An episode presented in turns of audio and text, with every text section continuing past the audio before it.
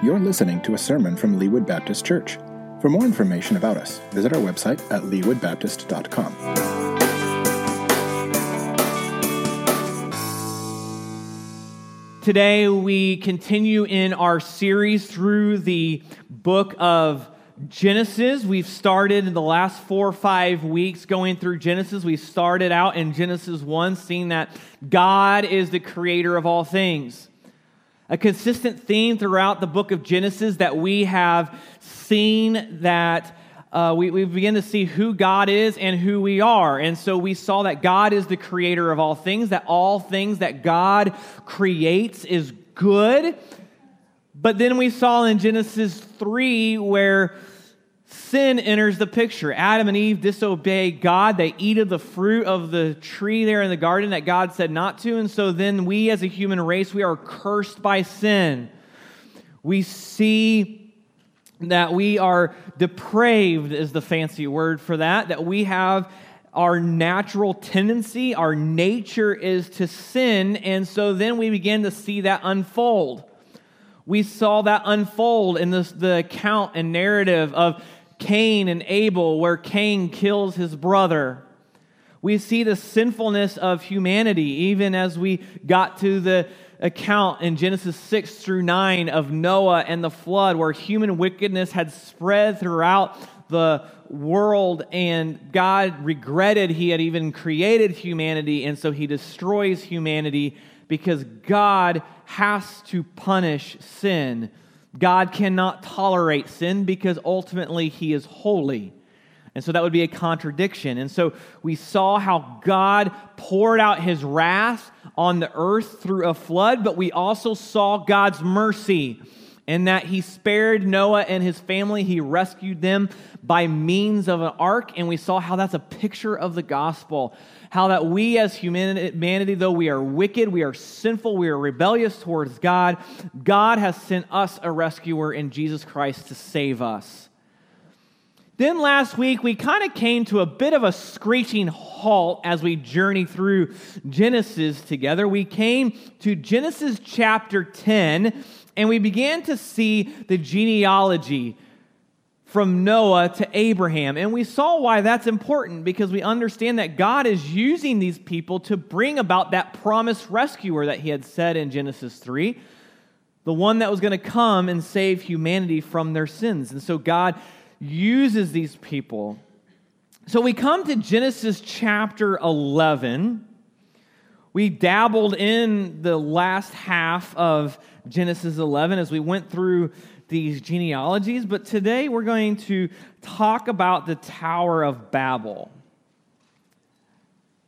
But before we get into Genesis chapter 11, when we come to Genesis 11, we have often been taught, and even correctly, that Genesis 11 was put into the Bible to describe the origin of languages. If you know the story, and if you don't, that's okay. We're going to go through it here in just a moment. To describe the origin of languages here in Genesis 11. But we saw in Genesis 10 in verse 5 something that said about people and languages and being spread out. So turn back over to Genesis chapter 10 and verse 5. I want to show us something together as a faith family here in verse 5 of Genesis chapter 10. So hold your finger in 11, go back to Genesis 10 and look at verse 5. In Genesis 1 through 4, there's a list of names of descendants of Noah. But then in verse 5, it says, From these descendants, the peoples of the coast and islands spread out into their lands according to, the, to their clans and their nations, each with its own language. And now we come to Genesis 11, where God's going to mix up languages to spread people throughout the world. And so it could be easy for us to be a little bit confused like what came first, the genealogy, genealogies in Genesis 10 or Genesis 11. But we need to understand that the Bible's not always written chronologically. Like if you go get a book from the library and you're reading a novel, and in that novel you have your chapters, it kind of works chronologically. The Bible doesn't do that. In Genesis 10, the writer of Genesis, Moses, he's writing, he mentions, he gives us a hint in Genesis 10 that these people spread, they had their own languages. But then in Genesis 11, he tells us how this happened. And sometimes biblical writers when they have something shocking to say about why an event happens, you put it at the beginning of the event. And if you want to shock and bring about attention to it, you wait and you put it at the end of the event. And so that is what's happening here. So don't be confused by Genesis 10:5 when it says the people spread in their lands each with their own language by their clans and nations we're going to see how this happened here in Genesis 11. And as we see this here in Genesis 11, these people and what God does, we come to again a better understanding of who we are as a human race. That we have a tendency to come up with our own plans in our own ways that are not God's plans and God's ways. And we'll see how God intervenes in that moment. So look at Genesis chapter 11. We'll start reading in verse 1. If you don't have a Bible with you, that's okay. We have Bibles in the pew in front of you there. If you don't own a Bible, we would invite you to take that with you. That is our church's gift to you. Look at Genesis chapter 11 and verse 1. It says this the, all, the whole earth had the same language and vocabulary. As people migrated from the east, they found a valley in the land of Shinar and settled there. They said to each other, Come, let us make an oven fired bricks. Make oven fired bricks. They used brick for stone and asphalt for mortar. And they said, Come, let us build ourselves a city and a tower from it, with its top in the sky. Let us make a name for ourselves, otherwise, we will be scattered throughout the earth. Isn't it interesting that some things never change? I mean, I don't know how long ago this was in Genesis 11. It was thousands upon thousands of years, but it's in our human nature where we don't like to change, do we?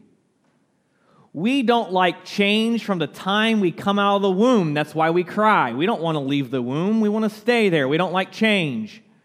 All the way to the point where we age and we have to move out of our home because we can't stay there anymore. We don't like change. That is part of human nature. Well, here are these people. They don't want to change because they said, Let us build a city with a tower. Let's make a name for ourselves. Otherwise, we will be scattered throughout the earth. What this sounds like is people who do not want to move. They're happy, they're content, they don't want to be there. But that was disobedience. You say, Adam, really? It doesn't say anything about disobedience here. God hadn't said not to do this. Well, turn over to Genesis chapter 9. Go back to Genesis chapter 9 and verse 1. Because God gave Noah and his sons a command, and this command was supposed to be passed down through generations. So look at Genesis chapter 9 and verse 1. This was after the flood. It says this God blessed Noah and his sons and said to them, Be fruitful and multiply and fill the earth. So let's break down this command that God gives them. He says, Be fruitful and multiply. What's God saying? Have babies, procreate, multiply, grow. All right, we have a growing children's ministry. If you would like contribute to contribute to that by having more kids, we will more than welcome that if you're physically able. Be fruitful and multiply. God said as a command he gave Noah and his family. But look at the second part of this command that God told Noah and his sons. Be fruitful and multiply and fill the earth. What's God saying? Multiply have babies, procreate, and then what does God say? Spread out. Don't just stay in one place, spread out, go. Don't stay in the same place. But what are they doing now back in Genesis chapter 11? Let's make let's build a city with a big tower and let's make a name for ourselves so otherwise we'll be scattered throughout the earth. So why what these people are doing, they're building a city and when people build a city, what's the idea the idea there? To stay. To stay there. And so God had told Noah, his sons, and the people to, to multiply, to be fruitful and multiply and fill the earth, to scatter, to spread out. And so they're not doing that. They're wanting to stay right where they are. They want their comfort. They want to stay there. They weren't spreading, they were clustering, is what they're doing here. Verse 4 is key. First, they want to build a city. Second, they want to build a tower to the sky, or some translations to the heavens. Then, third, they want to make a name for themselves. And fourth, the goal is to not spread out. So it's all about them. It's all about their way, not God's way. And isn't that like, I read this, I'm like, some things never change. We have our own ideas. Often, our ideas and our desires are rooted in our own comfort, in our own preferences, and in our own desires. And that's our human nature. That's our depravity, is to be comfortable, to stay the same. And so we do that. We don't change. We don't do that. And then we are disobedient to what God tells us to do. We have to understand at a foundational level that God's goal for us is not for us to be comfortable. God's desire is to make himself known. But we have this propensity to ignore God's command and do things our way and disregard what he says. But let's keep reading Genesis chapter 11, verse 5. It says, Then the Lord came down to look over the city and the tower that the humans were building. The Lord said, If they have begun to do this as one people, all having the same language, then nothing they plan to do will be impossible for them. Come, let's go down there and confuse their language so that they will not understand one another's speech. So from there, the Lord scattered them throughout the earth. They stopped building the city. Therefore, it is called Babylon. For there, the Lord confused the language of the whole earth. And from there, the Lord scattered them throughout the earth. So we see that God comes down and God takes matters into his own hands. And why can God do that? Because he's God. Remember, we saw this all the way back in Genesis 1 a few weeks ago. In the beginning, God. All of life, all of creation revolves around God. It's all about Him. And you say, Adam, that's really kind of arrogant of God. Like, does God have self esteem issues to where he needs us to uh, glorify him and make him known? No, absolutely not, because at God's core, he is good. And when God is glorified, that goodness is spread. So God comes down and he shatters their disobedience and he makes their clustering there in that city impossible. He confuses their language and he breaks humanity and he breaks them into many peoples and languages. And God does this because of their disobedience. God had told them, Be fruitful and multiply, which they did that part, but they were not filling the earth, they were not scattering as he had commanded Noah and his sons. So God comes down, and look at verse 7 again. He says, Come, let's go down there and confuse their language. So it sounds like there, God saying, let's or let us go down there and confuse their language. So we see another evidence here in, in Genesis of God's triune nature God the Father, God the Son, God the Holy Spirit, all equally God, making one God. We saw this earlier in Genesis when God said, Let us make man in our own image. So we see this, and God scatters them. He confuses their language of the whole earth, and from there, God scattered them throughout the earth. See, what God was doing here, He was breaking humanity of their own self sufficiency. Because it is our human nature to desire to be in control to make our own way, to climb the corporate ladder, to do things in our own way, leaning on our own wisdom and our own understanding and forgetting what God wants us to do. And so we have this tendency, this nature to do this as as, people, and what they were trying to do was build this tower and make a name for themselves. And what that is, that is just simple, pure pride. So they come to this place, this arrogancy, saying, We'll build this tower, we'll reach God, we will make ourselves like God. And that's what sin is. Sin in our own lives is building towers in order to make ourselves known. It's all about ourselves. And as soon as we make it all about ourselves and not about God, then we disobey God and we forget what He commands us to do. And this plays itself out in all kinds of ways. It plays out in that we, we, we desire our own self sufficiency. We want to do things our own way. And as we become more and more self sufficient, we forget less and less about, we, we forget more and more about God, and it becomes all about us and what we can do.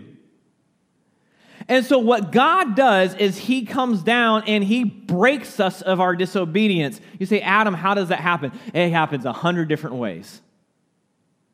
But God comes down and he reveals our sinfulness. He changes our lives. And then he commands us to go and multiply and spread. You say, Adam, how does this play out? It plays out through the gospel. See, at our nature, we're just much like these people, desiring to do things our own way, ignoring God's commands. We're sinful, we're rebellious, we shake our fists at God, and then God came down in Jesus Christ to save us.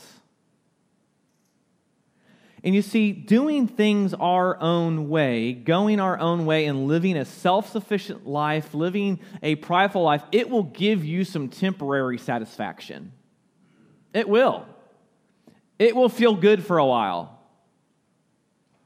But at the end, as we continue down that path of self sufficiency, what we will do is we will end up at the destination of emptiness.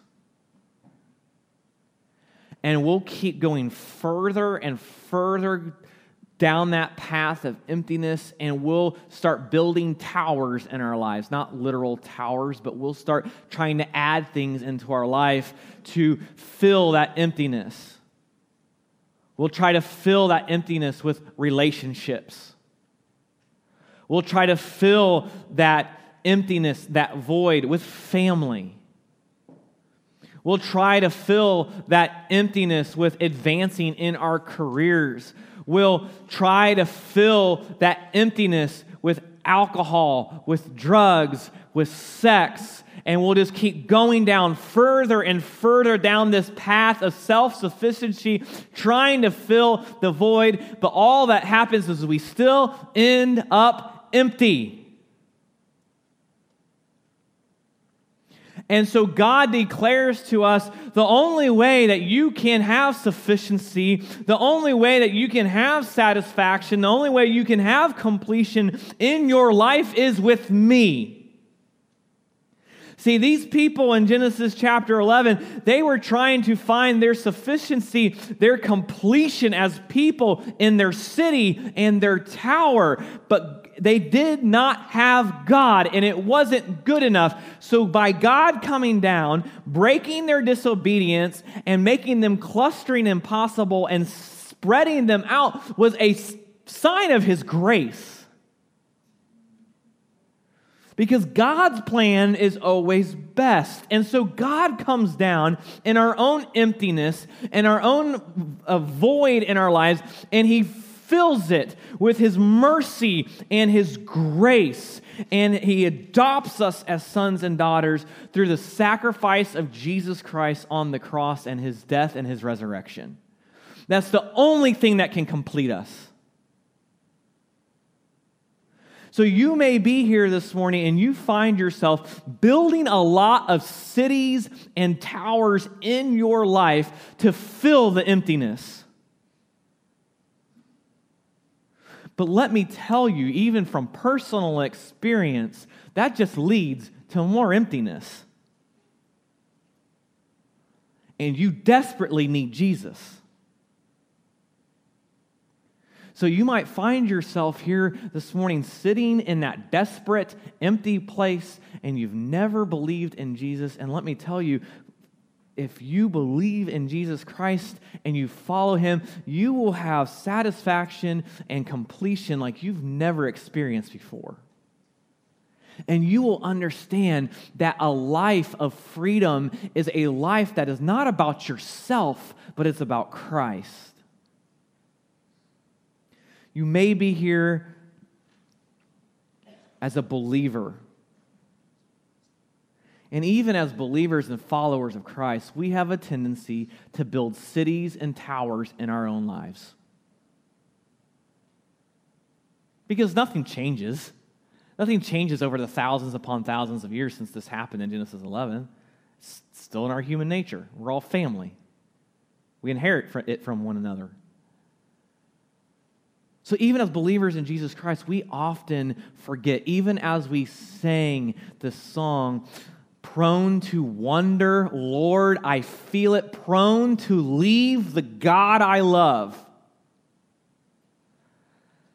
And so we forget God and His mercy and His grace, and we forget the gospel and what Jesus has provided for us, and we go back down that road of emptiness again and we start building those towers and cities trying to fill the emptiness. And so, brother or sister, I ask you, what city, what tower are you building in your life? I have to evaluate my own life. What tower and what city am I building in my own life to fill the emptiness? And that can manifest itself in our families.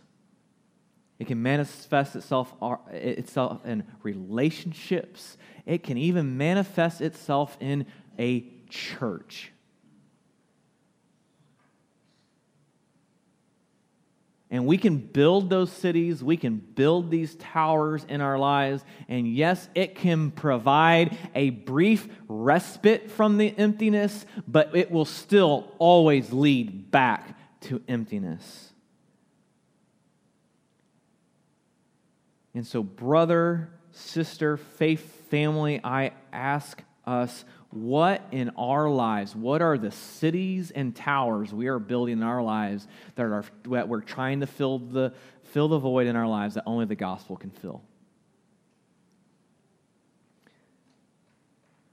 And I can promise you that as we turn back to Christ, we follow God again, and we listen to Him, and we follow what He desires for us, there is satisfaction and grace unknown. And it's lavished upon us. There was a fella in the Bible, his name was David. David was, a, was called a man after God's own heart. he had about as close of a relationship with God as you can. David became king of all of Israel. David had killed Goliath, the Philistine. You know the story. But it was God's desire for him as king to go out to war. And what did David do? He didn't go, he stayed. See, nothing changes from Genesis 11 to 1 Samuel. Nothing changes in our human nature. David stayed. He goes upon, uh, up on a rooftop and he sees a woman bathing herself. He desires her. He brings her in. He commits adultery with her. She conceives a child and he finds out she's married. And so her husband was in his army. He puts him on the front lines to have him killed in battle. And so all of a sudden, a man after God's own heart is now an adulterer and a murderer. God, by his grace and his mercy, sends Nathan, a prophet, and sends him and says, You are the man that's done this. Nathan calls David out for his sin, and then David writes a psalm. So turn to that psalm with me to Psalm 51.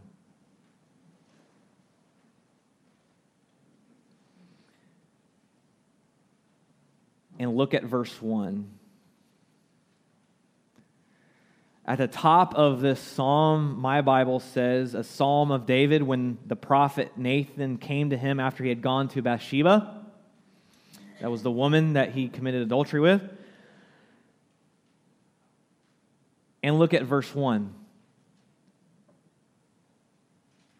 David writes this after he had built a city and tower to fill the emptiness in his life. And he does this and he realizes it. And look at verse 1. It says this Be gracious to me, God, according to your faithful love, according to your abundant compassion. Blot out my rebellion, completely wash away my guilt, and cleanse me from my sin. For I am conscious of my rebellion, and my sin is always before me. Against you, you alone, I have sinned and done this evil in your sight. So you are right when you pass sentence, you are blameless when you judge. Indeed, I was guilty when I was born, I was sinful when my mother conceived me. Surely you desire integrity in the inner self and you teach me wisdom deep from within. Purify me with hyssop, and I will be clean. Wash me, and I will be whiter than snow. Let me hear joy and gladness. Let the bones you have crushed rejoice. Turn your face away from my sins and blot out all my guilt. God, create a clean heart for me. Renew a steadfast spirit within me. Do not banish me from your presence or take your Holy Spirit from me. Restore the joy. Do you hear the satisfaction there? Restore the joy. Where does that joy come from? Of your salvation to me. See, when we begin to build these towers and cities in our lives, that is when we begin to forget the joy of our salvation. Let's keep going. And sustain me by giving me a willing spirit. Then I will teach the rebellious your ways, and sinners will return to you. So again, I pose the question to us as a faith, faith family, as brothers and sisters, what city, what towers are we building to fill the void and emptiness in our lives? And my challenge to each of us is to return to that joy of our salvation, to turn back to God, to turn back to Christ. David also wrote in a psalm, he said, Oh, taste and see that the Lord is good. And at every root of our sin, just as we saw in Genesis 3, the root of every sin is the rejection of the goodness of God. So let's taste and see that the Lord is good. Pray with me. Heavenly Father, we recognize again your holiness and our sinfulness. God, because ultimately each of us, our hearts desire you and to know you. Ultimately, we have this void, this emptiness in our lives, and God, we try to fill it with just about everything else other than you. So, God, I pray for anyone that is here that has never trusted and believed in you, that today you would open to their eyes, they open their eyes to the need of salvation, that they need you. God, I pray for those of us that are your children. I pray for us as your church. God, Forgive us for building these towers and cities in our hearts and our lives to fill a void in our lives. God, restore the joy of your salvation in our lives. Do a work that only you can do. God, I pray for us as a church corporately as we pray about and consider our future. God, forgive us for in the past for building cities and towers to try to fill a temporary void in our lives. But God, I pray that we would be open handed and we would follow you because we know your command is for us to spiritually to go and multiply and to spread the gospel to the ends of the earth. Cause us as your church to be obedient. Lord, break us of our sin.